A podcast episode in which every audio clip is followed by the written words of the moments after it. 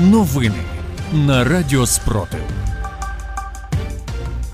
Вітаю в студії Радіо Спротив. Працює Єва Френдліх. Сьогодні 21 червня, 483-й день повномасштабної війни, коли Україна захищає себе та весь цивілізований світ від російської агресії. Далі про найголовніше. У ЗСУ є успіх в Луганській області. У голі пристані вода підступає, але під завалами тіла загиблих. Коли Росію виключать з ООН, Далі про ці та інші новини у випуску детальніше. У ЗСУ є успіх в Луганській області. Військові закріплюються на зайнятих рубежах. Особливо важкі бої тривають на Лиманському напрямку. Про це повідомляє заступниця міністра оборони Ганна Маляр.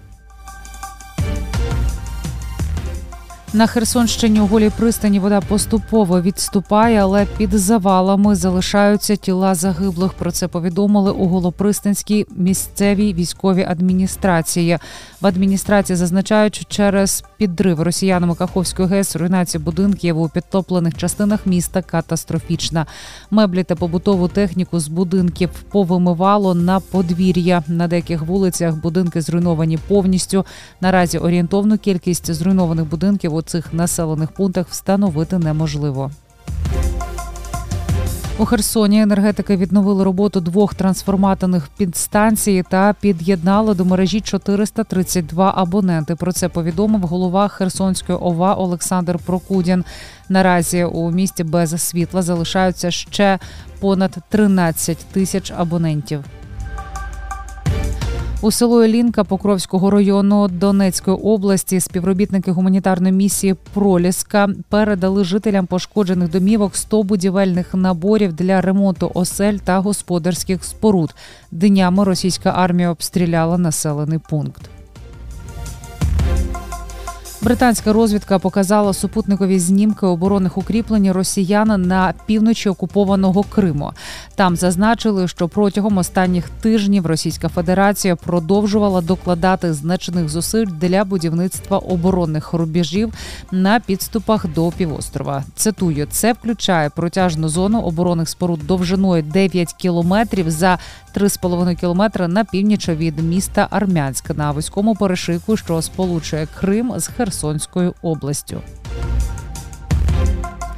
Окупаційна влада посилила репресивний режим у тимчасово окупованій Васильівці. Про це повідомляє центр національного спротиву. Місто фактично закрите на в'їзд та виїзд. Пропускають лише військових та колаборантів і їх родичів, які ще не встигли втекти з міста. Крім того, окупанти заборонили вільно пересуватися і збільшили кількість блокпостів у місті. Особлива увага приділяється тим, хто не має ворожий паспорт. Європейський союз покриє 45% дефіциту бюджету України на відновлення до 2027 року. Гроші надаватимуть у вигляді грантів, кредитів і заморожених російських активів. Про це розповіла президентка Єврокомісії Урсула фон дер Ляєн. Росію не виключать з ООН без військової поразки. Про це повідомив посол Польщі при ООН. Кшиштоф Щерський навів приклад Німеччини. Мовляв, тільки розгром на фронтах Другої світової війни призвів до політичних наслідків для країни. Якщо дійде до того, що Росія програє цю війну, ми матимемо абсолютно нову ситуацію. Стіл перевернутий, світ має бути перелаштований, пояснив дипломат. За час повномасштабного протистояння Сил оборони України знищили 222 тисячі російських окупантів. Більше за новинами слідкуйте в телеграм-каналі Радіо Спротив. З вами була Єва Френдліх. Зігріваємо один одного любов'ю. Віримо в сили оборони України, і все буде Україна.